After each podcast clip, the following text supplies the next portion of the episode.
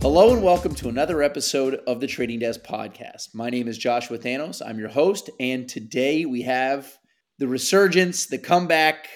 We're back, and I'm back with Michael Manjos, everyone's favorite. What's up? How Mike? you doing, Josh? Great to be back. I can't believe it's been this long, but wow. Eight, Eight months. months. That's Wow. right. Eight Time months flies. ago, the world was on fire. Yes, it was. The world was ending, and uh, it didn't end as usual. But Oh, I mean, come on, man. What happened? Oh, what happened to all the guys talking about the gloom and doom and how they were going to buy every Rolex at, at below retail Below from retail, the retailers? It didn't happen. didn't work Oh. out. No, and here we are again. strange. I thought for sure this would have been the time. You know, they've only been I've only I've been doing this for ten years, and I feel like only you know five of those ten years, guys have been telling me that it's It's over. that the next thing that happens is is the market's going to tank and no one's going to care about watches and they're going to buy Daytonas at retail again. It just for some reason it didn't happen. hmm. Well, I guess maybe, Maybe next time. No buying Daytonas now. all right. Yeah, Daytonas. Yeah, it's the, it's a crazy world when they they they release a new Daytona and all Daytonas go up. Yes, it's a good problem. Luckily, they didn't double in price.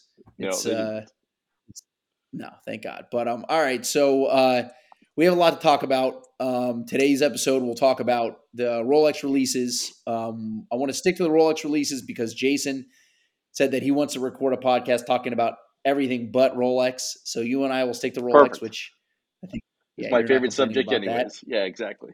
That's right. That's right. And uh, and then let's let's talk about after that we'll uh, we'll chat about kind of what happened the last eight months, where where we've been, where we're at, and where we're going uh, in terms it. of the watch market because I think uh, a lot of people are interested. So, all right. Before we do that, we start as always with our customary wrist check? wrist shot. Yep, you can go first. Um, it is I can guess uh, probably the same thing I was working wearing eight months ago. My uh, white gold Batman, my Ju- eh, my GMT Meteorite, which I love.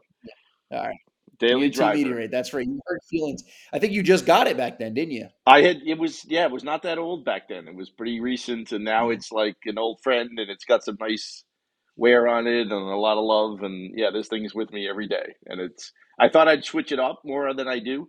I've only changed it a couple of times, and I was traveling in some iffy neighborhoods, and then somebody told me I probably shouldn't be wearing that, but I don't care. I love it. It's a great piece. Well, I so I went back and listened to our last episode, and you mentioned that you you wear it doing lawn work. So I'm hoping you're still doing the same. of course. I think you're a little busier these days, so I doubt. Yeah, there's been less. home to do There's been less yard work. Yeah, it's. Uh, I haven't been home that Yeah. much. So, oh well. Nice. Well, um, I guess you know what I, I don't remember. No, so in that last episode, I was wearing my Moser, which I still have that watch. Um, not wearing it really that much. I'm really only wearing one watch these days. I don't know what it is. Uh, maybe it's because I had my second kid and now chasing two kids. I don't really have enough time to think about anything. So Right. grab, reaching for one watch is uh, is it makes things easier, simplifies life. But it's uh, my Panerai 233. I I'm knew you'd right now. revert back to your Panerai days, of course. you know what? I just, uh, you know, we uh, on a personal note, we have a little family business, so I had to raise some cash for that. So I I moved the Rolex and the and the Audemars out of my collection, uh, unfortunately. But it's what's nice about having watches that are kind of liquid. You know, it, Sure. not hard to you get rid of those, so those went out. right? exactly right. I miss them dearly. You know, I had my my titanium offshore, which I still contend is the best model. They they released a new one, and I've, I think we've only had it one time. Right. Sold it, bought it for way too much, sold it for way too much. Haven't seen it since. Um, but I had that one on the full bracelet. That one's gone, sadly, and probably sold it for less than it's worth. And uh, um, so I'm I'm down to my Panerai and then a box full of I don't know. I probably have another 15 watches, but um, but my Pan- 233 is the daily wear, eight day movement GMT. Um, I just I love it, man. I have it on on a white rubber OEM strap, and I haven't taken off since my wife convinced me to buy that when I was this is two years ago. I bet when we were in Philly, uh, we stopped. We ran over to New York and stopped into the Panerai boutique, and the only thing worth buying at retail from Panerai was a strap. So Sure. I- I mean that's I mean listen, I love Panerai, but I mean you know truth is the truth, and Truth uh, truth. so yeah, man. But I've been wearing it. I love it. I love it every day. Though I just got finished telling you that I I and we'll talk about this next, but you know, my love for titanium. I do have other titanium watches, but since I wear my Panerai every day, and I love the 233, and I I've told anybody who'll listen, this is the best watch you can buy if you're looking just for one Panerai. But because of my love for Panerai, I think I might have to trade this in towards uh, a 311. Um, the titanium eight day. Uh, I don't know if it's a GMT, but it's it's a mono pusher chrono, right? Which would be more in line with my cooking, which I you know I track. I flip steaks based on you know of course seconds counter and what. So having having that might be might be the move. Um, get another, you know, uh, an everyday titanium wear in. You know, it, the watch is great. I love it. Again, if anyone's listening and you're looking just for one Panerai in your collection, you know, don't go crazy. Don't buy a Panerai Tourbillon like our friend Please. Michael Jordan. By the way. that when I met him, that was crazy. Um, you know, just buy a 233 and, and just put in your collection or wear it every day or do whatever you get. So, all right. So that's on my wrist. That's on your wrist. So let's, uh, let's get started, Manjos. We, Perfect. so today is, today's March 28th. I think this is going to be released tomorrow on the 29th.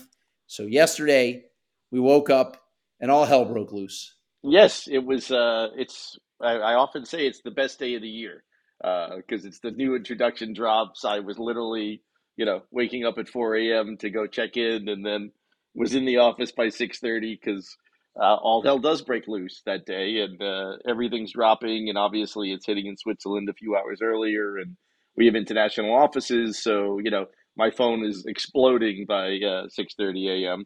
So it was really, I think, you know, and again, it's part of a big show everybody's releasing, but really this year more than ever, uh, Rolex totally dominated and kind of stole the show. Um, this is probably the biggest release I ever remember in all my years, um, just because the multitude of pieces, the depth, the breadth. We have new pieces, we have variations, we have crazy things. Um, you know, we'll get into all of it, but uh, just so much unexpected um, which is really you know like great that Rolex can do this. You know, a lot of brands just change dials and you know do a different size or a different strap and you know call it you know novelties. Um, there are some serious novelties, and there are plenty of things that are just dial changes, uh, which are great. Which I thought they would have held back to maybe the next release because there was already so much. And there's a lot of stuff that's literally flown under the radar that no one's talking about because there's so much. So you know, I would say, you know, probably the the biggest. I don't know if it's a surprise because we were hearing rumors for years that Rolex was playing around with titanium, um, and you know we did see the Deep Sea Challenge come out, um, so we assumed eventually we'll get a production model. And uh, I really thought it might be into a sub, but you know they decided to take it into the Yachtmaster into 42 millimeters and it's amazing. And I am not a Yachtmaster guy in any sense of the word. I mean, I've never really liked them. Uh, it was never my thing. Um, but this watch looks amazing to me. Have you seen it in person yet? I have not seen it in person yet. I was I did not volunteer to go this year. I stayed home. Uh, so I'm still here looking. So the Government office Government has not received their no no their shipment. Nope, there has been okay. no shipments. We don't know about the drops on new ones. I was actually checking on Tudors because Tudor tends to arrive immediately, and um, they were actually selling things uh, yesterday. New launches. They were setting up a pop up in Geneva where you could go queue up and buy the new product. Uh, wow. Yeah, it's kind of cool. So we've been offered a couple of the new Tudors already. I just got to figure out what the market is. but I digress. But I mean, yeah, the the watch itself is just it looks fantastic. I mean, 42 titanium, all kind of all blacked out. Um, you know, big luminous, oh. great bezel. Uh, everything about it just looks like it will be perfect. Um, you know, price point. Not that it's going to matter because obviously I think this is one that's going to trade uh, pretty crazy, but I think it's fourteen thousand and fifty or something. Um, so it's yep. you know a manageable range. They didn't go crazy with it and make it super expensive like the Deep Sea Challenge, who I thought was a you know pretty hefty retail um, for what Crazy. it is. Um, so but yeah, no, that's that's really the one that's getting to me a lot of the buzz that I'm getting is on that.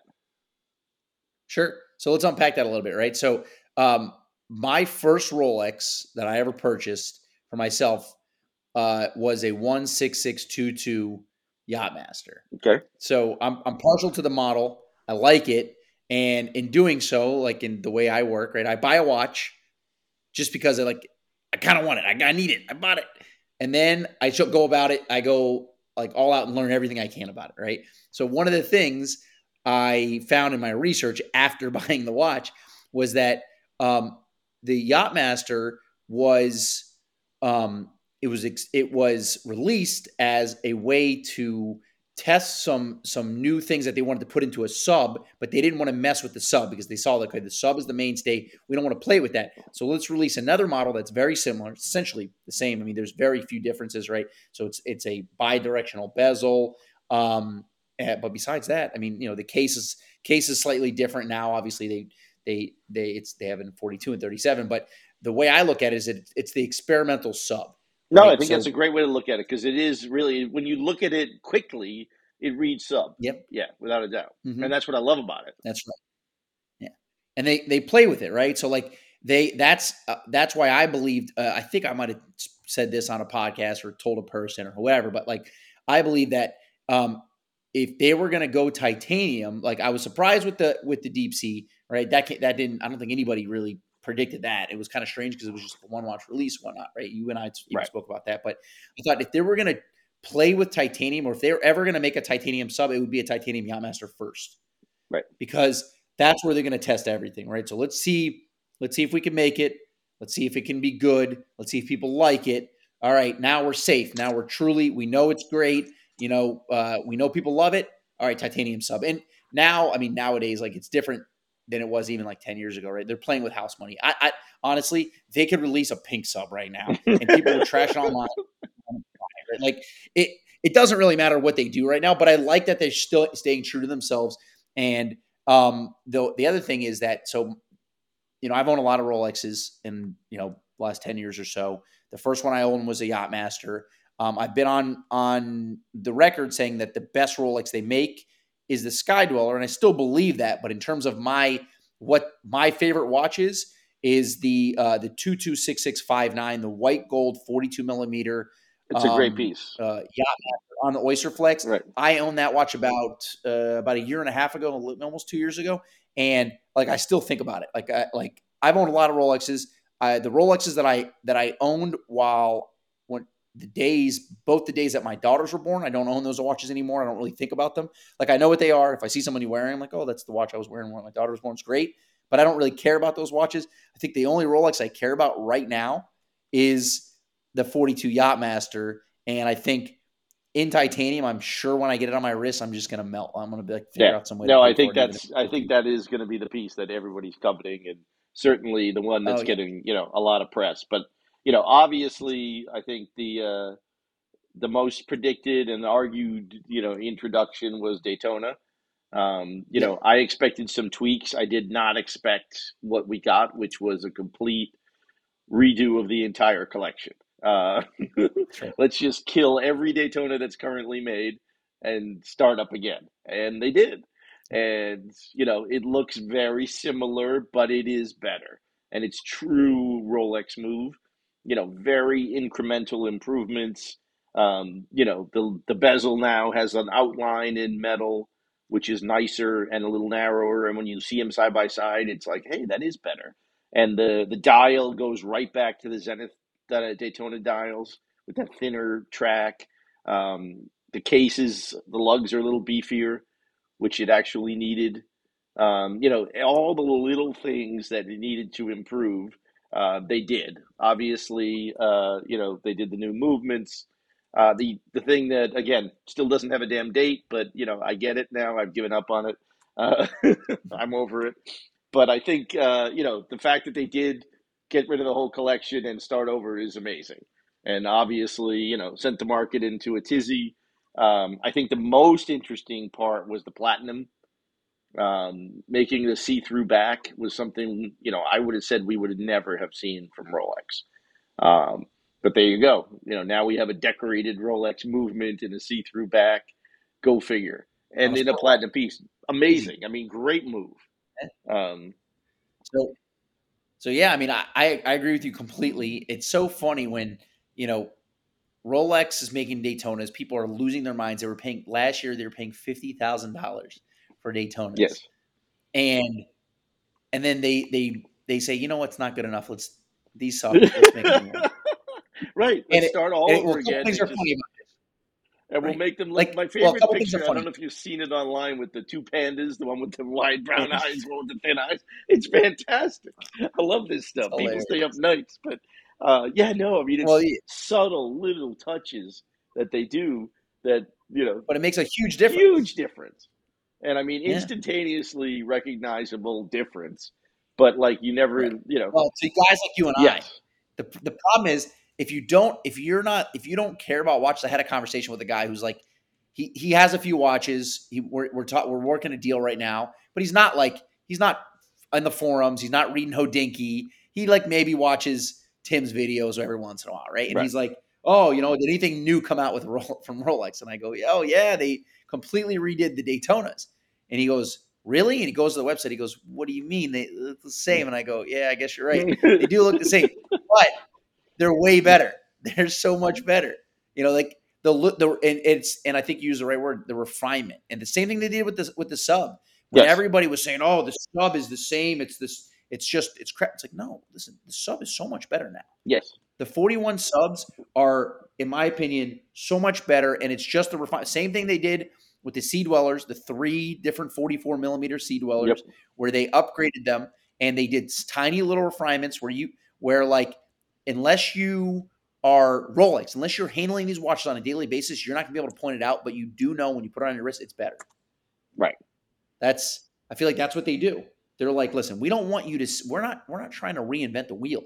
We're just trying to make it better every single time. exactly.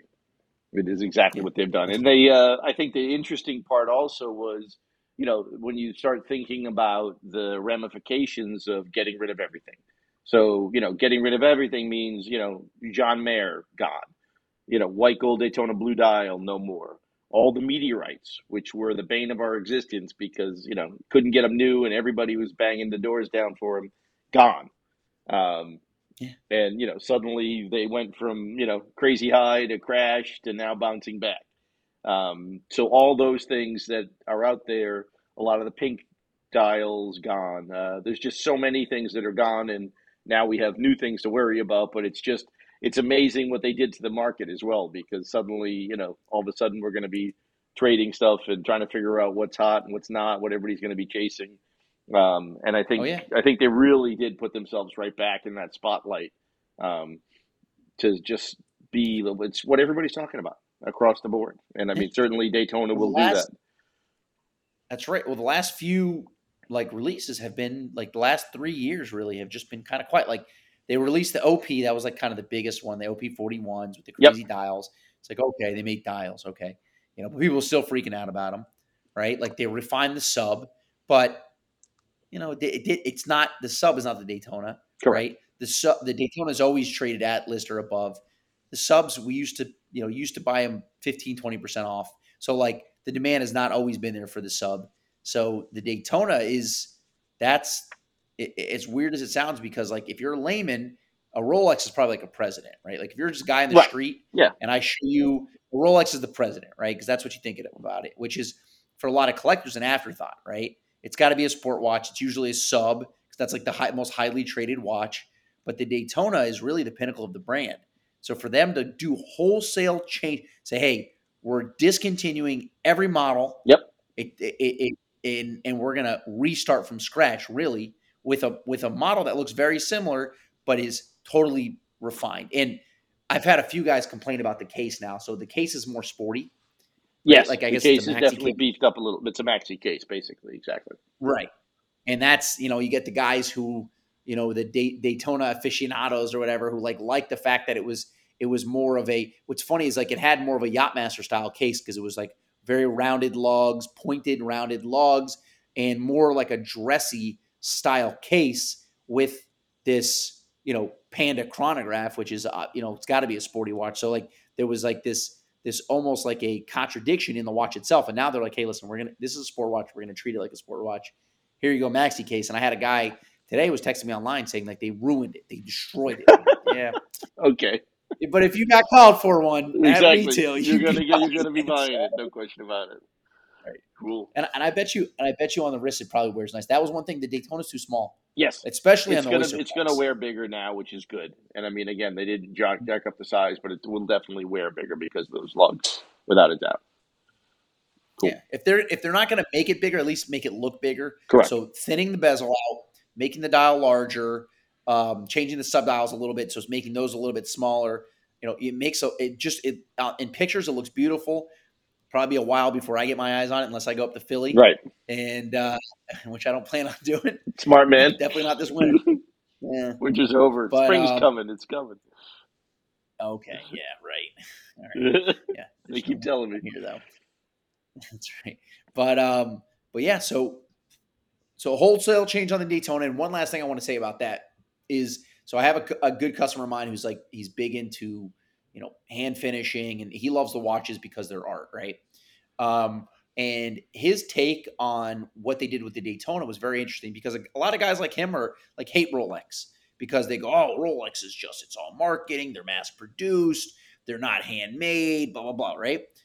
His his take was actually opposite. He goes, I'm so happy that what they did with the Daytona because now guys who are specifically Rolex guys, because you know that's the majority of the of the market are guys who just like Rolex, are now they're going to see because the guys who are not looking at anything else are now going to look at the Daytona and see the see the value in hand finishing a movement Right.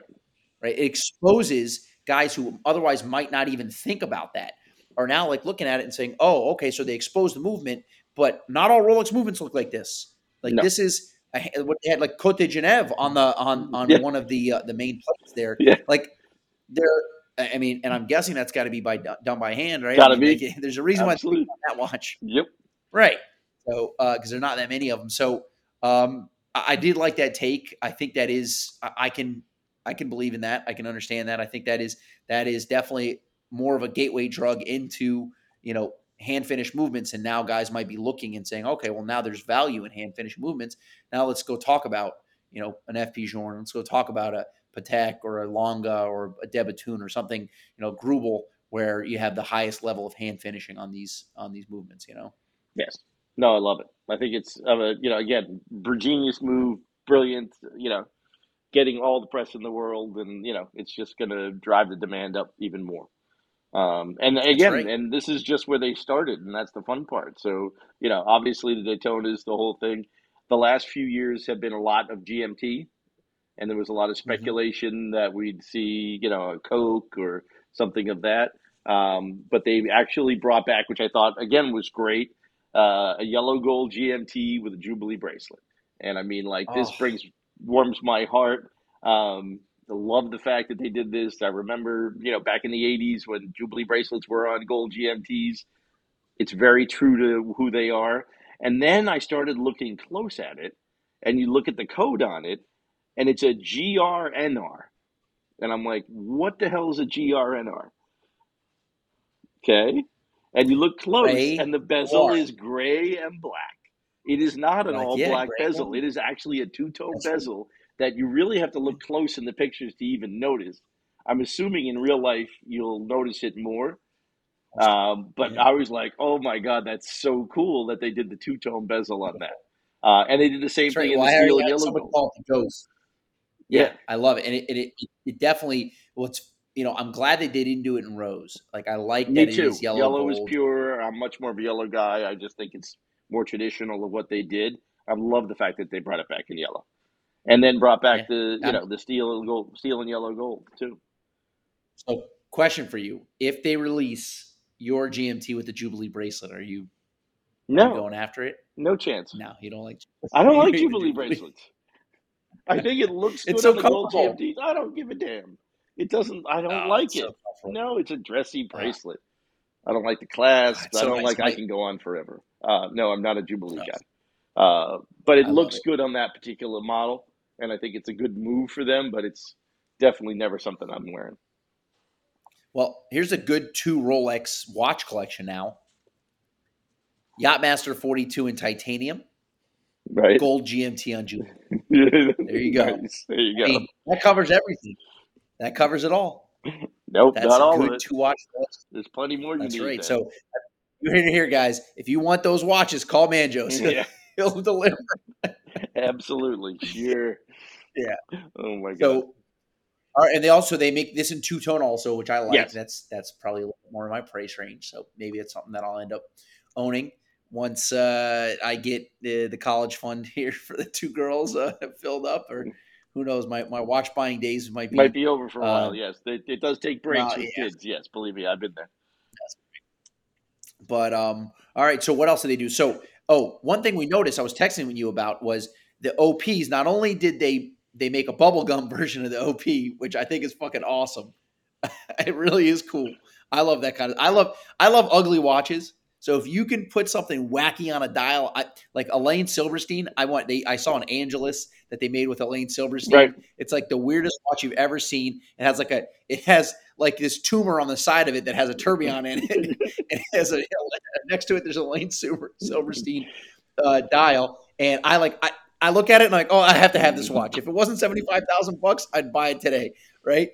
So I love ugly watches, and so when you when you see the uh, the bubble gum or the ball pit, some people Well, I've it seen it. I've seen pit it called. I've been calling it balloon since it came out. I heard ball pit balloons. uh, for sure, um, but Mhm. it is I like that. silly.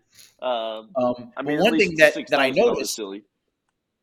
yeah, it's yeah. I mean, listen, if if a tip if a pink Tiffany or sorry, a blue Tiffany dial can be whatever fifty, sixty thousand dollars or however expensive it got at one point, then the balloons can be six thousand bucks, and and certainly will Yes. be more than that. I, Oh, the I- balloons will be. if I I, mean, it'll be crazy. Yes, I mean, people are already. Twenty five thousand dollars Absolutely, for sure. that for sure, Yeah. For sure. Balloons is going to Yeah. be twenty five thousand. Again, fun to do it with, wacky, but yeah, I I don't get that stuff. Not for you. Not for me. Again, I'm uh, I'm too damn conservative.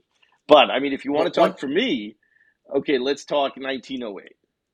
So Okay. we got rid of the well, two things that are good. One is we got rid of the the last of the technically Cellini Moon. The was the last standing Cellini model, now gone, and it was a great model. Yep. I love that watch. Yeah. Um, so this new model, the 1908, I mean, to me, this is a shot across the Patek Bob. Uh, I mean, it's got a hobnail bezel by any other definition. It does. okay. It's thin. They made a custom movement for it. It's got a 66 hour power reserve. It's it's automatic. It's gorgeous. It's 39 millimeters. It comes with a double deployant. I don't know if you looked at the clasp. It's amazing. Um, it's 39 millimeters and it's $22,000. I mean, the Patek's 30 grand and it's manual. So this is going to compete with what, like a fifty-two twenty-seven or or A 5227 is like 35 grand today. We forget how expensive Pateks have gotten. I mean, they really have. Mm. You can't really buy a paddock for less than 30 grand, and certainly not an automatic till you're getting into the mid 30s. It's like, and this thing is robust. You can wear it. It's kind of vintagey looking. The black dial one is awesome. They did two dial combinations, and the white and the black is, I think it's gorgeous. And again, I'm not a Patek dress watch guy but they did a great job with this, and I think it's an awesome piece, and I think it's going to do very well. Uh, like the, I mean, the Cellini Moon did well. Certainly, Yeah. uh, you know, No, Cellini Moon did fantastic. Well, that was what twenty-five thousand. twenty five thousand. Yeah, yeah. So like if you if you compare it to its you know the I guess it's it's competition though I- think part of it is there's a level of uh, of you know hand finishing that you're going to get in a Patek that you're obviously not going to get. no, no question about it. But I mean, this is the price range of a Jaeger. yeah, that's I mean, you know what I mean? It's the same price range as a Jaeger. you're getting a discount on the Jaeger. Yes, you are. As long as you have a brain in your head, you are. But no, you're not getting a discount on this Let's one. hope you're getting a discount. Yeah. But no, it's just uh, I think it's a great piece. I think Yeah. it's a great price point. I think it's again neat that they did this, and the fact that they took the time to invest a custom movement into basically Yeah. one watch is pretty cool. Now I'm assuming they'll make Yeah, it in other agree with that. variations down the road, but it's pretty it's pretty good that they're doing this. Uh, you know, they're certainly trying to take it to the next level. You know, the one of the criticisms of Rolex for years was that you know they basically only had four movements and they just put them in everything. Um, and we're starting to see a divergence from that, and we're starting to see upgrades and movements coming much faster. I mean, the Daytona movement was not out that long. Uh, we've upgraded that. Uh, we see this new movement. We're seeing, you know, all the new sub movements. Everything's getting up to that next level, which is, you know, why we had to see it. And it's the other reason why the Milgauss had to go because it was kind of the last one Right. with that with the old movements. So That's right. The Air King was before that, correct. which you called Yep. Air King change, change movement. So now it's yeah, so there's nothing else. There's nothing else left. Now now we're all on the modern platform. So, you know, we're not Mhm. forced to change things because of movements going out of, you know, it's time to get rid of. So that's uh, nice to see, and I think it's a cool dress watch. And then because that wasn't quite enough new stuff, uh, we came out with new Sky Dwellers. That's right. That's right. And they did. I don't Some know that beautiful anyone's ones. even noticed this, but all the old Sky Dwellers are gone. So We is there a new reference? there is new reference, yes. We have a new Oh, I did not movement. know. We have a new movement, and they're all new Wow. references now. So they've they've did the same thing they did with Daytonas. They didn't really tweak them except for the movement um, and the new green. So we did a new green dial, and now they have a new references on this on the uh, Sky Dwellers, and now white gold came back White gold on Oyster Flex. Correct, Oh, which is awesome. watch. Yeah, beautiful watch. And again, for you who loves that 42 Yachtmaster, you know, you can now have a Sky Dweller that's going to have a similar.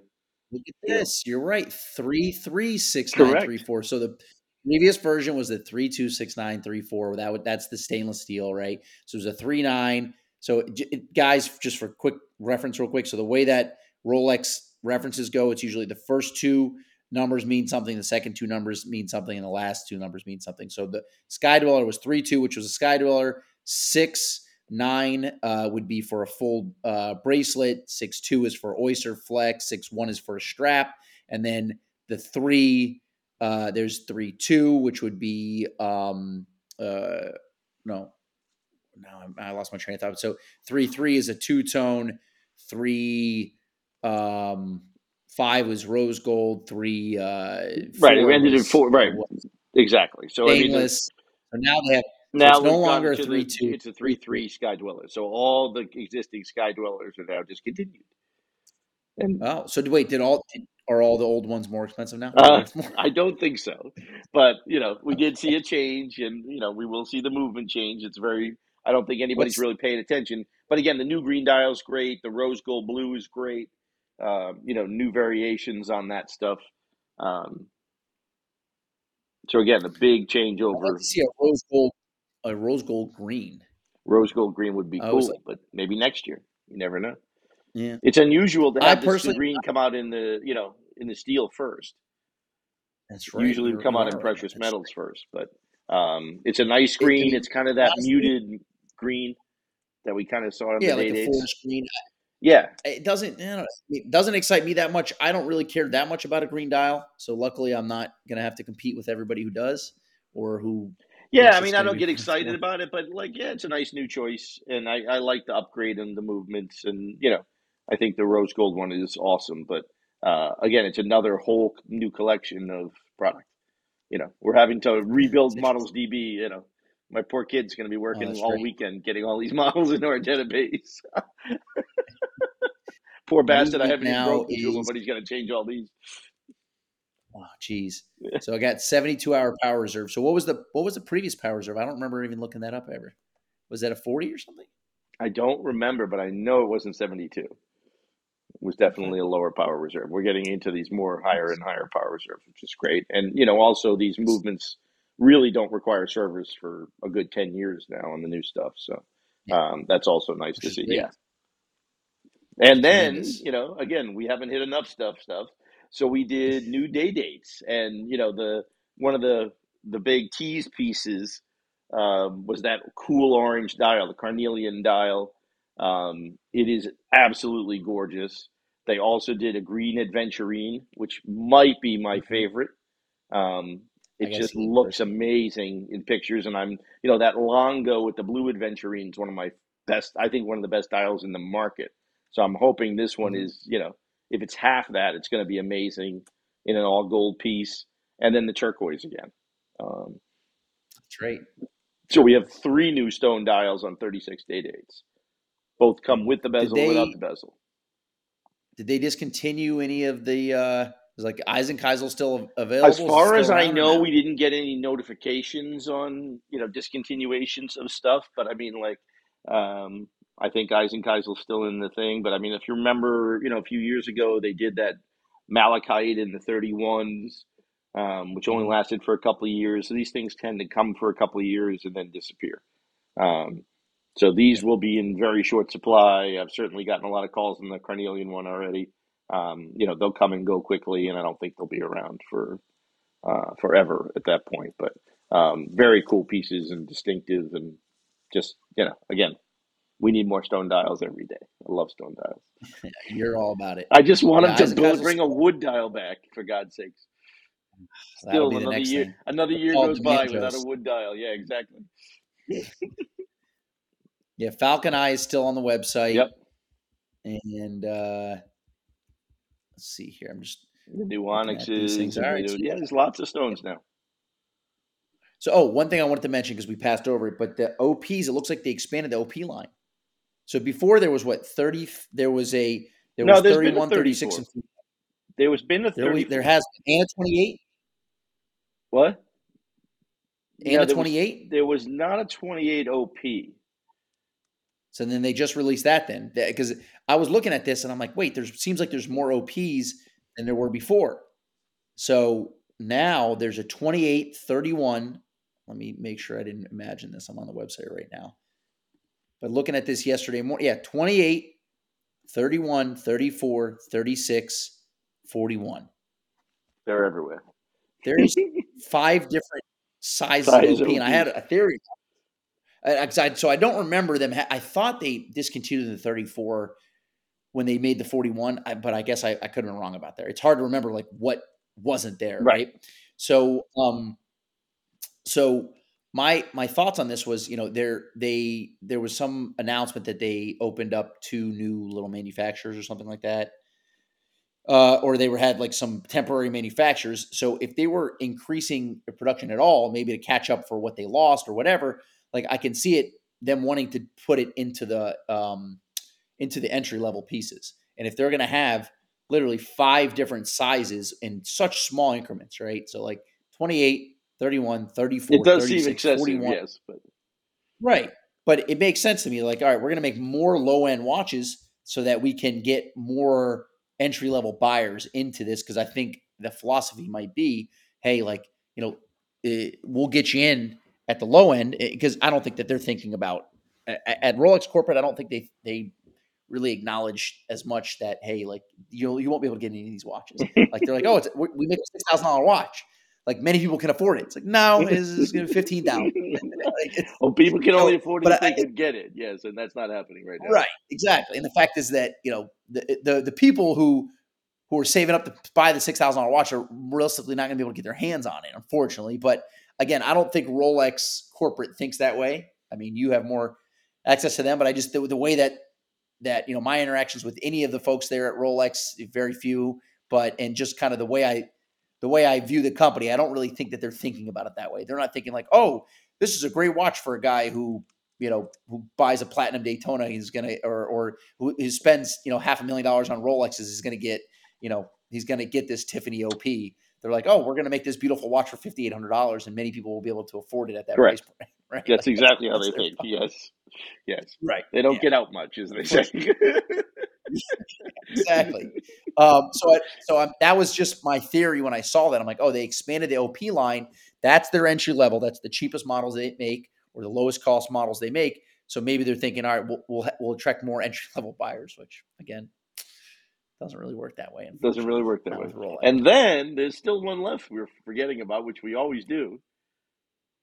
40 millimeter Explorer. Explorer. Yes. That's right. Like nobody's That's talking right. about that. I mean, like you know, what was it a year ago? We were trying to figure out why we needed a 36, you know, steel and yellow gold Explorer, uh, and Yep. now we're really going to be figuring that out because now we have a 40 millimeter Explorer again, uh, which I guess makes sense, but it's kind of just an OP with a different dial. Uh, It's an OP without balloons. well, look, it's one millimeter smaller. I know, so it's very I different. know. It's very different. Yeah. And the finishing is different too. It It's more is. it's more brush finish than, Yes, than It is polish. sporty. I like it. It's a good addition, and it's No something we should always have, but no two tone. Maybe next year. Yeah. Uh, but it is again another in a long line of introductions. So uh, very happy with that. And then, if all that wasn't enough, then we have the off catalog stuff, as we call it in the Okay. trade. Um, so every year, Rolex makes a very limited run of very special pieces, um, typically heavy jewels. Um, you know, the rainbows always started this way. Um, we'll get into that later. The Baguette Daytona is on that list, and then they did a number of you know pave dials, a bunch of yacht masters, a full pave diamond Daytona, and then they did the puzzle. Mhm. and uh, we won't get into all the names that are out there on this one. Um, but you know, it does. It is a bunch of puzzle pieces and uh, happy sayings instead of a date and emojis for the date. Um, I am still puzzled. Very unrolex. Very on Rolex. Uh, it's getting an unbelievable amount of publicity. Um, it is one of the stranger things I've seen in a long time. I guess it's interesting. I guess you know any publicity is good publicity, but uh, I can definitely qualify in the I don't get it category because You won't be wearing that I'm watch. just not that cool. You know, I never understood Richard Mille's Oh, Let me get this straight. I never understood. AP's music scales. I yeah, I don't get this shit. I like So watches. get, let me get this right. Hold on, Manjos. So you want wooden dials yes, Your- and your gold watches, yes. but puzzle pieces. No, No, no, no, no, no. That's What are you silly? That's exactly what I want. Oh Uh, my god. give me the wooden teeth know, back. I think a it's crazy. I think it's awesome. I love that. Again, I like ugly watches. You found That's one. that's why I like all the Patek releases also this year because they're all ugly as shit, Yes. and I love them. And you don't have the days of the week, I- but it'll tell you it loves you every morning or something else. it'll tell you something else all, tomorrow. First of all, listen. if you're wearing that watch, you know what day of the week it is, okay? You know, or, you don't care because in my world, as I've told you many times, every day is Monday. yeah. Okay, so it doesn't matter. I'm reminded of what day it is. In fact, today before my left, my wife left for for uh, uh, to go on her girls' night, she had to remind me that it was Tuesday, not Wednesday, because in the end, every day is Monday. So if I if I had a chance to buy that watch, I mean, well, first of all, I'll never have a chance to buy that watch. But it's so it it, it uh it's what autism awareness is something like this, right? Is that was that the I'm sorry, what was the charity? The, No, it- no, thought, it's got uh, no relation to it. It just looks like it oh, looks like the logo. The first thing you look at the Right. watch and you think of the logos for all, you know, um, the autism yeah for the autism speaks. awareness. Wait, Right. wait, oh no. So what I saw online, which was a joke, and I yes. I took it Oh no, it's totally and I you got know. told, "Oh Lord, oh no, that was a mean joke." Now I'm looking at this now that that's not what I. Oh Lord, I thought that's what it was, which No, has actually nothing to do happy. with the autism funds or any of that. It just Oh, happens to look like. I mean, uh, you know, if I was the autism people, I might be suing Rolex, but because they really did steal their logo, any way you look at it. But again, they probably don't Okay, get out much, and they don't know that. Oh my god.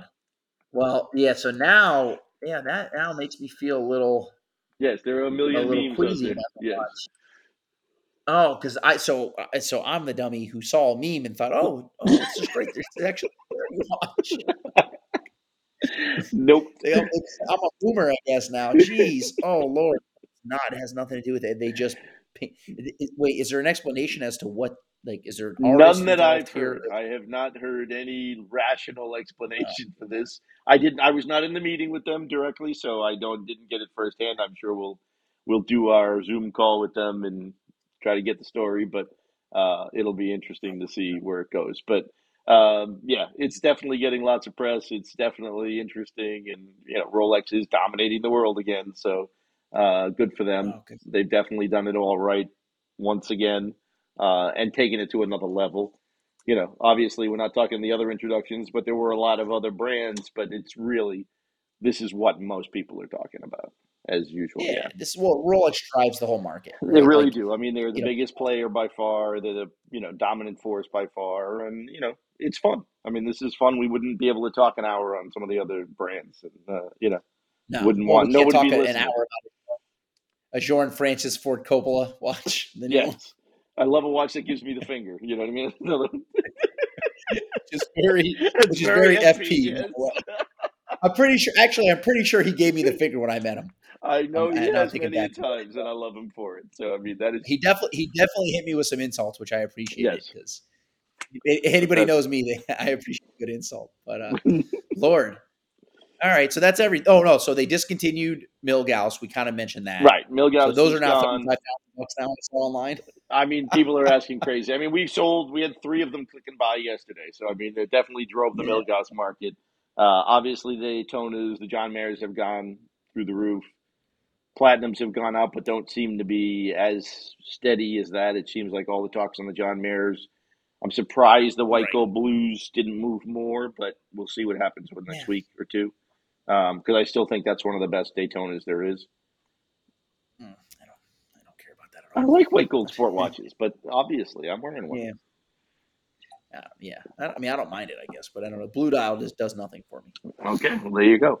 And then there's there's some unknowns right now. So like you know the rainbows were the old Daytona, Yep, and oh, they were right. not on. So they were not on the off catalog. mixed list. reports. So are they? We've heard mixed reports. So like the assumption was they're gone, um, but we're hearing rumors maybe they're not. So we don't know about rainbows, uh, which will be interesting to go forward. Um, meteorites we definitely heard are done. So you know we did see a Gone big forever. well gone for now in Daytona. Um, you know, you never never say never with Rolex. So somebody told me that again, it's all like the internet's the greatest place to find people who know nothing about what they're talking about, right? But the guy Yeah. online was texting with me or whatever, saying that the reason why they discontinued is because you can't get meat like they shut down the meteorite importing or something like this. Like there's there there there's a main area where they find these meteorites, they mine for them because there was you know some crash or killed the dinosaurs. Who knows what he was talking about? But saying that the, the whatever country that you get these from predominantly has shut down that trade, so you can't get any more ever. Is what is what this guy was saying with his tinfoil hat on, and that's Right. why they um, they discontinued. I can't imagine because I'm still wearing my GMT with a meteorite dial, and they're still making them. So. Um, Yeah. They- oh, that's right. they're- making they're that. still making and they're making and they're still making day dates the- and they're meteorites. making day dates. Right. So I think he, First thing I checked. I think he might need some more foil. Um, Uh, but I'll let him know. let him know. But uh, yeah, Yeah. no. But it, it'll it's a big effect on the day on the Daytonas because again, the market had gone crazy on meteorites when they released. Previous generation meteorites had gone nuts. Then they really crashed. Um, and now you know it looks like they're bouncing back. So we'll see where it all settles. Um, you know, their the dealer chats were blowing up in the last two days with people trying to buy Daytonas. So you know everybody's scrambling Oh, yeah. now. So we will see them. It'll You think it'll be unsettled for a little you bit. You think that the one ones are going to go? So like I saw there was a bump even on our website. Like they went up like three or four thousand bucks. Like not they didn't go up ten grand, thank God. But no, so and think- again, I mean that's you know that's what I was doing at six thirty in the morning yesterday was um, Yeah, repricing. repricing because you know that's just the way it, that's the market. So once we have more information, Right. it drives markets. So we respond. Um, I don't think. Um, I mean, the other good news is we raised our buying pricing too, so I was willing to pay more. So oh, of course. you know, yeah. But uh, you know, I think whites, you know, I think you know white ceramics that existing now are, you know, they were in the low 30s, you know, 32, 33 for really nice ones. I think they're going to be 36, 37. Maybe they go to 39 again. Uh, I don't think 40. we're breaking 40 again. I don't. I don't want it. Yeah, I like it in the don't 30s. I think that's the right neighborhood. I like the twenties. Honestly, I like high twenties. Was nice. It was nice, well, the- but the black honest with you, were- we were Yeah. unable to buy them because Yeah, nobody was people didn't selling them at 25 or 26, so I could sell them at 28 or 29. You know what I mean? It just so we were Right. running out of supply, which was interesting. So we sold them all at 29 and 30, but it was very hard to replace because the guys were like, That "Ah, it makes seems too cheap. I'm going to hold on to it."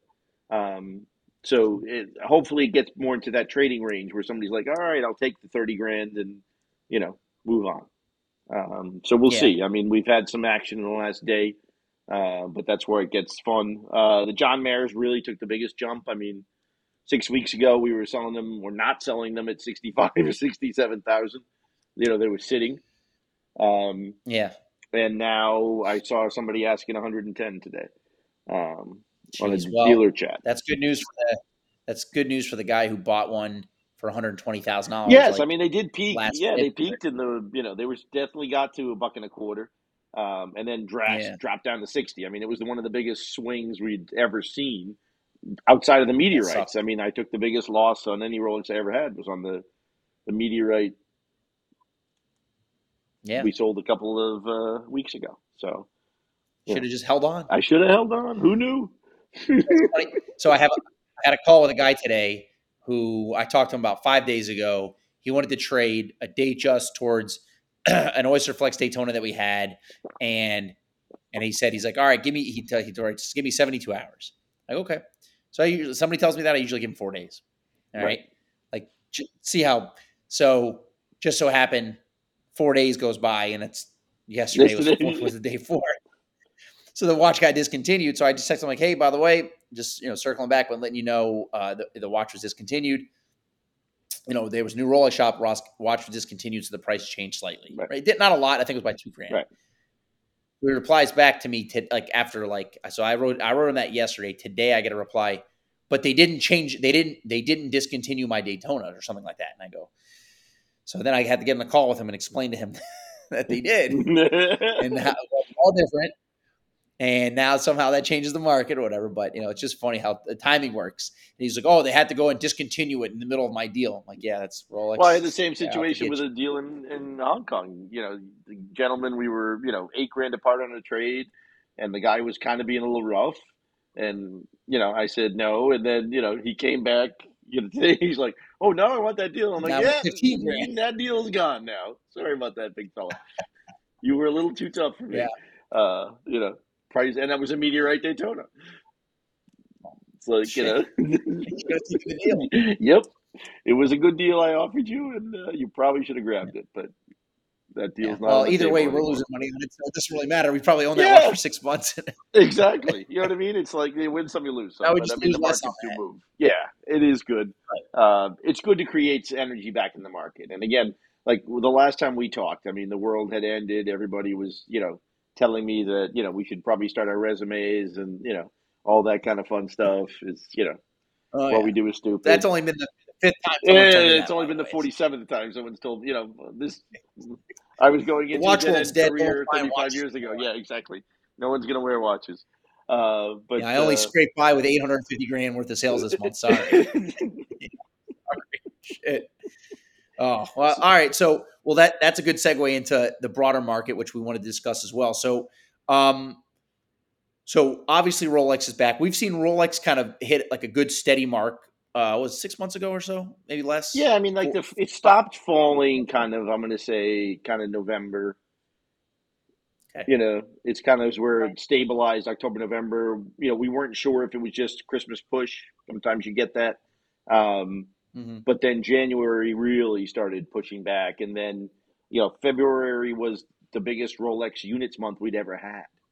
Um, Look at that. yeah, so I mean, like we didn't see Yeah. the prices start coming up yet, but the units were flying, which tells me you know it's the first step before prices come up. Um, so now we've definitely seen prices tweaking back up, uh, certainly on the better models uh, and the rarer stuff. And now with all this, we're definitely seeing you know some big movements. So um, you know, again, I don't think we're going back to the highs necessarily because I think some of those were crazy. It was just that was kind of the Nautilus driven phase, um, which wasn't healthy. AP two, AP two, yeah, no, we're not going back to that days. That was a bubble. It was nonsense. Uh, but we're at a place now where I think stuff makes sense. You can buy it, you can sell it. You know, people aren't speculating as much. People are actually wearing them. Thank God. Um, you know, Yeah. no, it's just the, the whole. You know, like I wear watches, I sell watches. People are still flipping, I- but again, they're not necessarily just like buying a John Mayer at 110, thinking it's going to be 150. Um, or let's hope not. right. So, I mean, I think those will Exactly. stabilize. I think that's a watch that's going to be like right under hundred when they're, the dust Really? settles. You know what I mean? You know, it's Makes eighty sense. nine, nine fifty. Yellow It makes. I think it makes sense. Yeah, it's cool. It's distinctive. There's not a million of them out there. Um, you know, it's kind of like the green GMT. It's really a cool watch when you look at it, but you know, it shouldn't be a hundred thousand dollar, you know, over retail. It's like, come on, guys.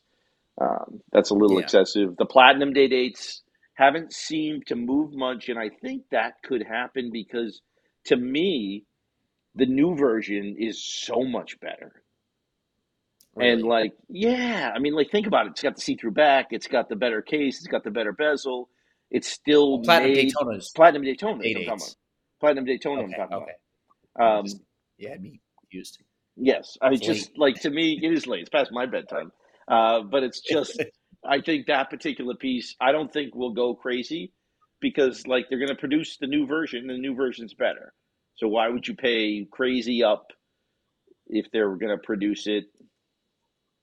Well, so I'll give you a little pushback on that. So I Go. think there are people who are going to say, okay, the, the case, we like the older case. It was more subdued. It was more, it was less of a sport watch, it's less garish. So I could see there being a divide and where both watches are very trade at crazy prices. I could see that. It could, also. it could. I just think like I'm going to flip mine over and say, ha. What's yours look like on the back? That's, that's there you go, like. exactly. I'm number one. yeah, for those following along, I gave I flipped Manjos the bird. So all right. So Rolex is Rolex is is Rolex, right? They, I mean, it came down with everything, but it's the first to really recover. Yes. Patek kind of around the same thing. I mean, Nautiluses are still crazy. Nautiluses are Um, crazy. Again, just not as crazy. Um, yeah, I mean, they're trading now in a very, to me, stable range, um, and very quickly again. Um, you know, we're getting like I think we looked last week and we didn't have a fifty-seven eleven, which yeah, we have, probably been one two years progress. since we hadn't. Yeah, um, it's Right. just like Yeah. we we would have depth on that model, but now you know Mhm. when they were 150 or 160 grand, you know they were sitting for a little while, and you know now at just under 100, it's just a little watch, and you know it's not Well, made, 100 no, it's cool. over 100. yeah, The newer exactly. one I is mean, going to be 110, 115. Right yeah, now, exactly like. for the new one, but but they're you know they're available still on the older ones. It's it's a watch that's been made for a lot of years, so range. yeah. I mean, if you can get one at 100 Yeah. grand, it's going to sell quickly now. So I think that's Mhm. going to be consistent. I think Patek was smart on their new introduction of, you know, it was definitely not Nautilus's turn. So we did Yep. not go back into anything else in Nautilus, which was great. Um, Yeah, they know, made one new Nautilus so far. That's it. Yeah, exactly. 58 11. Correct. Good. Give it a Good. rest. Exactly. What's Give it a rest. somebody on our team, somebody in our team thinks that we're going to sell that watch for 125. That was that was the price that was told to me. I said, okay, well, I'll talk to the guy about a different watch then. we'll have a better, a different conversation. But um, now we're talking about an Aquanaut. But uh, um, yeah, no, I, like 110 for. I mean, if you do the math on how many exist, and then you compare that to like Rolexes or some of these mass-produced watches, eh, I guess it might. Listen, for me, I guess it makes sense. 110. You want to have it. Yeah. No, exactly. Yeah, I mean, you, to me, you gotta have like it, you're competing.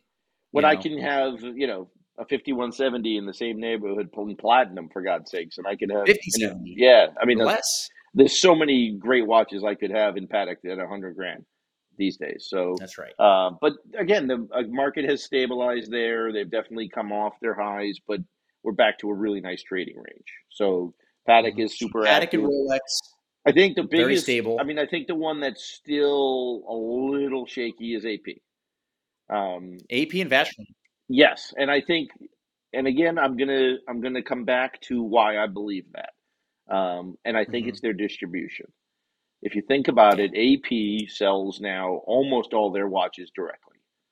Um, Mhm. You know, you can go to the AP house and you know be treated badly, and you know pretend that you might get an 1159 and you know all that kind of song and dance but it's like there's just too many of them out there and there's nobody supporting the brand at the retail level and now you've got prices that just went crazy and guys took a bath on a lot of that stuff i mean the people were spending you know 175 200 grand for those perpetuals i mean the stuff has just really come back and even the really great vintage stuff.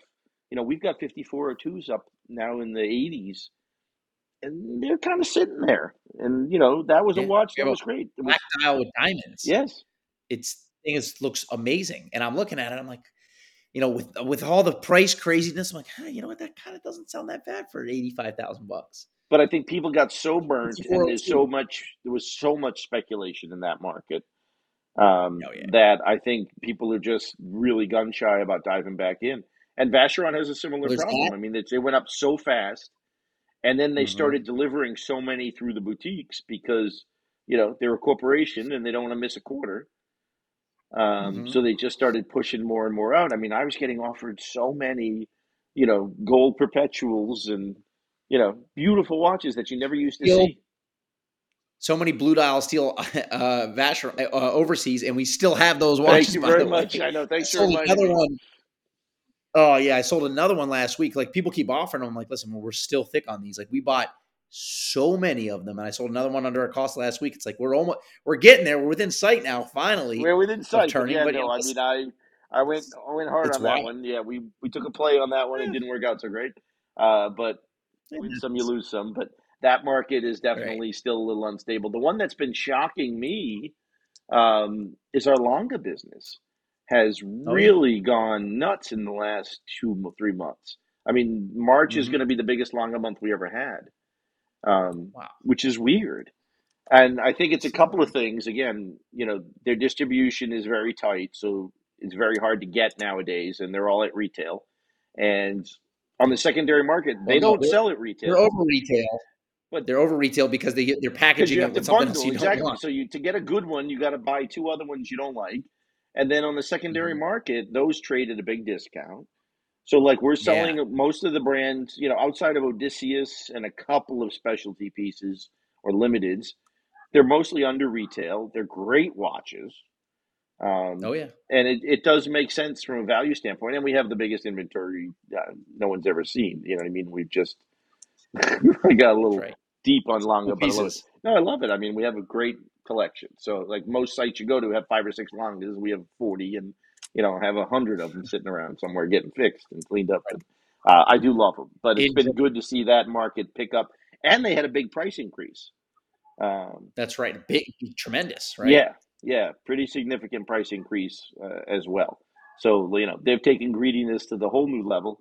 Uh, not only are That's we going to funny. jack the price up on you, but you're going to have to buy two watches you don't want So to get the one watch you do want. exactly Yes, right. I had this conversation with somebody about the new split, and they're like, and I'm like, 145 grand. He's like, well, they're you know they're only like you mentioned too. They only made a 100 of them, and I'm like, okay, but it's, it's 145 thousand dollars, right? Like, Lange, like they're like, we want our cake and eat it too, right? Like, so the problem with that is, okay, say they sell them all for 145. Well, number one, you're not paying 145 because you got to buy 100 grand worth of watches that you don't want. So now it's 245, right. right?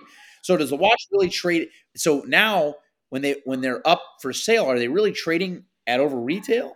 Because like the whole thing of of getting like the hype around your brand, right, is to leave some value for your customers. So that Correct. adds like it adds an extra incentive. It pushes you over the top. So if that watch was ninety five thousand bucks, number one, there's way more people who can avoid uh, can uh, afford a watch under hundred than over, right? Like that's like a there's a point There's a threshold, like a Comfort pressure level, right? Over 100 under 100 right? So if it, say it was 95000 i don't know how much profit they're making. I'm assuming zero. I'm assuming it cost them 145 to make that watch right? But let's assume it doesn't okay?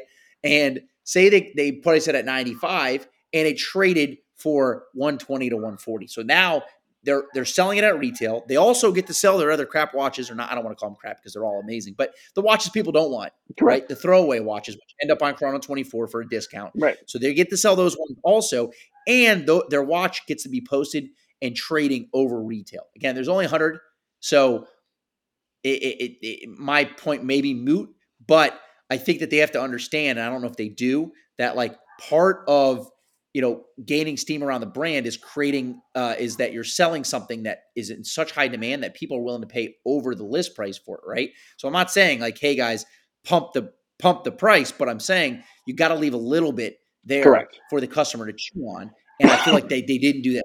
No, they didn't do that, and they're not doing that in general. I mean, they're really making it. I mean, they're turning off a lot of retail clients because of the way they're selling them, and I literally had an experience this morning where we had sold a, a watch that was about a year old that you know a big collector bought and wore for like six months and didn't really love it. You know, I mean, it was a salmon dial perpetual, and he sold it, and the boutique found out, and they've shut him off because you sold a watch. It's like what are It's you so hilarious. thinking? It's like the Well, guy's uh, been a great I- I've- customer. I've he buys ten watches. He gets it. It's pink. You know, it's a salmon dial. It's like you know, you thought it was cool when you bought it, and then like six months later, you're looking at it going, eh, not really. yeah, I don't love it, and I And he want to didn't- use this He didn't something make else. money. I mean, you know, he probably No. lost ten or fifteen grand, which isn't bad. But like, you know, It's wild. it's wild that they're so arrogant that you know they think Yeah. they should be able to tell you what you can do with your watch after you bought it a year later. That's like, come on, guys. It's tough. Like a year later, yeah, it's not like he didn't buy it and then call No, he and didn't buy it and flip it. He bought it and legitimately wore Like- it. the way I have guys calling me from like texting me pictures it, from the from the Patek from the Rolex boutique, like, hey, let me text a picture of my wife. This is my wife. No, you're texting it to me. Hey, what is his worth? Okay, I'm picking it up. I'll ship it to you tomorrow. Like we're getting those, obviously, right? Obviously, yes. He's not doing that with a Lange. Well, it's, what sucks is like, so for example, I had a guy who offered me a Lange. He wants to trade towards a Patek. He has a Lange and a few other watches. He paid thirty three thousand dollars for this Lange uh, through the boutique, and we're offering him like twenty grand for the watch, right? The we're going to sell for like 23, 24,000 bucks. Realistically, that's kind that's what's what's going to happen. And he's like, "Oh man, you know, I, I can't I can't sell this for less than 27." And I go, "Well, I mean, I'm not going to sell it for 27, so obviously I can't pay you 27 for this watch." Right. He's like, "Oh man, I don't understand. I thought Lange was was popular." And I go, "Well, they they are, but what they're doing is they're they're forcing people. Um, I, let's say let's not say force. They are encouraging people to purchase watches that they might otherwise not really want in order to get the good stuff." He's like, "Well, that did, that's what they did with me to this watch." And I'm like, "Okay, yeah, there we go." Is- right? Like this is what's happening. So even though they don't make that many watches, it seems like there's way more watches in the uh, in the market than there should be because of this exact scenario. Like he just he's like, yeah, well, that's what I did with this. yes. Okay, They have a really great go. turnover. They just, uh, you know, I know it really is. It's short sighted. There's no It question sucks. about it. And uh, you know, eventually, I hope it Problem changes. is- but you know, until people well, kick back, the problem. Well, the, the, I think the real problem here might be, and the reason why this might not go away is that the market has gotten so big. So, like you know, I've talked about this ad nauseum, right, over the last few years. But prior to 2017, the watch market was relatively small, right? Like I didn't really think about how many people were were buying pre-owned watches at the time, but it was minuscule compared to what's happening now. yes, So I think like the market has grown exponentially so much. Like I, I I've thrown out the number like around five times, but it might it, it, it could be ten times at this point. The amount of people who are buying pre-owned watches, so like trading in watches, has grown so large that they these brands would have to increase production by that multiple in order to get back to the old days. to what right. things were. So Yeah. Never feel the pain because the market has grown so big. They might never feel the pain of like you know treating customers poorly because there's going to be another customer coming down the road because there's so many new customers. Yeah, no, I think it's it's Yeah. absolutely true, uh, and sad at the same you time. It's like it shouldn't have to be like that, but yeah, no, there's there's no question about it. We get that complaint all the time with some of the boutiques and the way Right. they they handle it. But Yeah. hey, that's what makes the market the market. It is what it is. There's nothing we can do. And and again, it might be just. I mean, really, you know, you look in the mirror. It's like, well, the reason why this is happening is because, sir, you didn't buy watches five years ago, and now you are. Like this is you know, hey, welcome to watch collecting. You know, you've the, the space is way too crowded now, unfortunately, and that's why you can't buy anything at retail that you really like, and that might never change. right. Um, I don't know. I hope it would, but uh, it might not. It, it's yeah, just based on that fact. But um, what else? So we're seeing Greubel took a little bit of a hit. I noticed. Greubel definitely took a hit, and you know, uh, you know, they came out with the new sport watches, which were hot, um, but their Yeah. classic stuff is still struggling, and I just think Yeah. they're a little bit struggling for direction, a little direction of size, direction of price point. Um, I just think it's a little muddled right now, uh, and I like the stuff, um, but like when you you know when you try to put them on, some of them are huge and still, and the price is huge. It's you know, oh, um, oh yeah, very expensive watches. Yeah. Greubel Forsey some of the best watches you can buy. Like I'm on record saying that the um, that the Balancier S uh, is the, the greatest sport watch ever made, and I, I mean I, I, don't know. I might the the um, Grand Blue from De Bethune, mm-hmm. you know, uh, might rival it, but you know that, that that watch is amazing and that was over two hundred thousand dollars last year. Now I think it's what 160, 170, something like yeah, that. Yeah, And it just seems so, like there's a little uh, energy out of it. Uh, you know what I mean? I can't tell you why. Um, you know, I just feel like there's something that is a little bit off yeah. there. And again, you know, these things come in waves. They don't make that many, so it doesn't take that many people to go in and out. It's kind of like RM. You know, when RM was flying, it was flying. You know what I mean? Like nothing we've ever seen and now it feels like there's a little wind out of those sails. But again, that was a little bit of the hype stuff. It was a little bit of the you know the flexing stuff. I think it's gotten back to a little more of the classics. Um, you know, and I think obviously the the quicker bounce back is going to be with the iconic names and the ones that are more well known. So that'll obviously happen. But you know, the independents are still churning them out. I mean, I had a conversation last week with the Grönefelds, and you know, it was fun to chat with them. Um, they extend their well, it's indefinitely uh, uh, out of stock, right? Is, yeah, no, I mean it was an interesting conversation because you know, and again, uh, you know, full transparency, I had bought a number of Principias, um, and yeah. I was literally sitting there one day looking at myself, going, "Why am I able to get so many of these things when I don't think they make very many watches at all?" And you know, I had somebody contact and reach out, and I got a call, had a great call with Barton said they made 120 watches last year. And I said, like, you know, you need Rolex made that this you know right, right exactly yeah now. Uh so it's like you know i mean? It's like yeah, they're trying to ramp up but like maybe they'll get to 150 and it's like there's too many on the secondary market. I mean you guys got to spend a little more time you know figuring out who's really going to want to buy them and keep them and not just flip them because they can make 10 grand and it's not like, like people are making, There's just not that many people who are buying them, and like it's not like they're making triple. I mean, it's it's kind of sad that you know if you go in and met the guys, and that's really what you need to do to buy that brand, and you know they're really selling it direct in essence. Um, with in most cases, and it's like you know they should be able to get a better read on who's doing it. And yeah, I understand if it's five years old, but I mean this stuff is the same situation you're talking about. It's three days old and it's getting offered to me. It's like, come on. I like. Yeah, it's got this brand new. It's like, well, wait, you're a dealer, right? Exactly. I mean, that's new? just sad. I mean, that's like so. Those are the things that uh, hopefully come out of the market. I mean, I do like guys who collect. There's nothing wrong with making money doing this, but you know, it really shouldn't be the primary motivation. You know, I'm hoping you're no. at least enjoying this. You stuff. have to watch more than three days. Yeah, exactly. Please. Three days is kind of my limit. You know what I mean?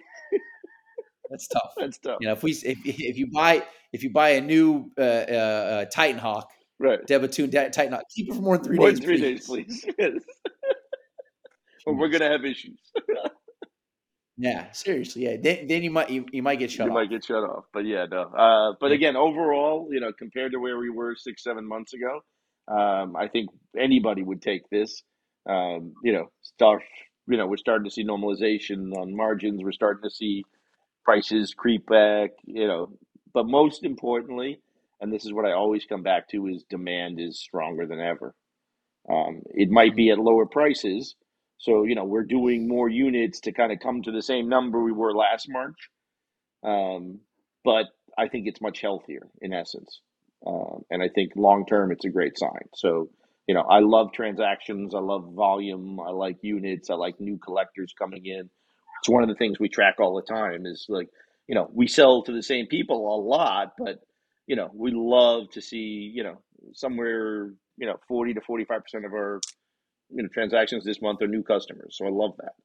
Um, yeah, just means nice. there's more people to your point coming into it and you know once they catch the bug you know it kind of spreads like a disease. It's you know it's hard to shake it once you get it.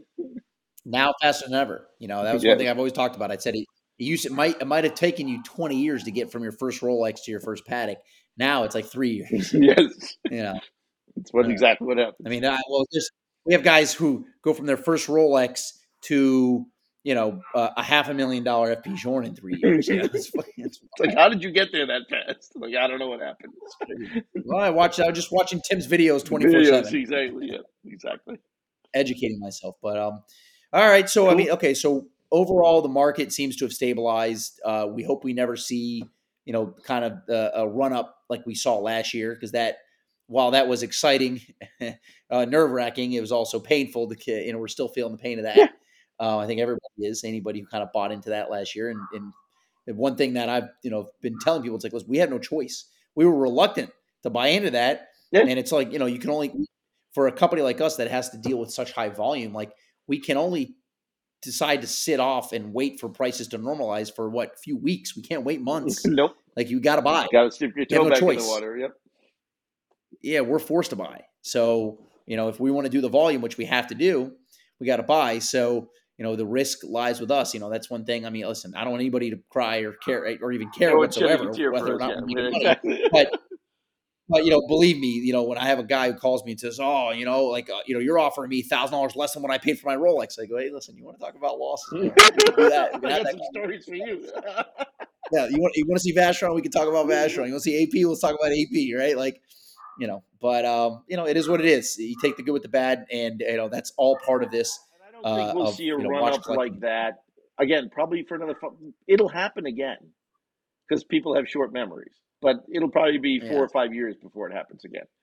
Uh, you yeah, know, I think we'll be in this. You know, it'll tweak, and certain models will creep up, and you know, we'll be kind of back into that. I think for the next eighteen months, we'll be pretty stable, and then you know, we'll be back into a new election cycle, and then you know, everybody will right. feel better about the world, and you know, no matter who gets elected, no, inevitably, when you have a change, yeah.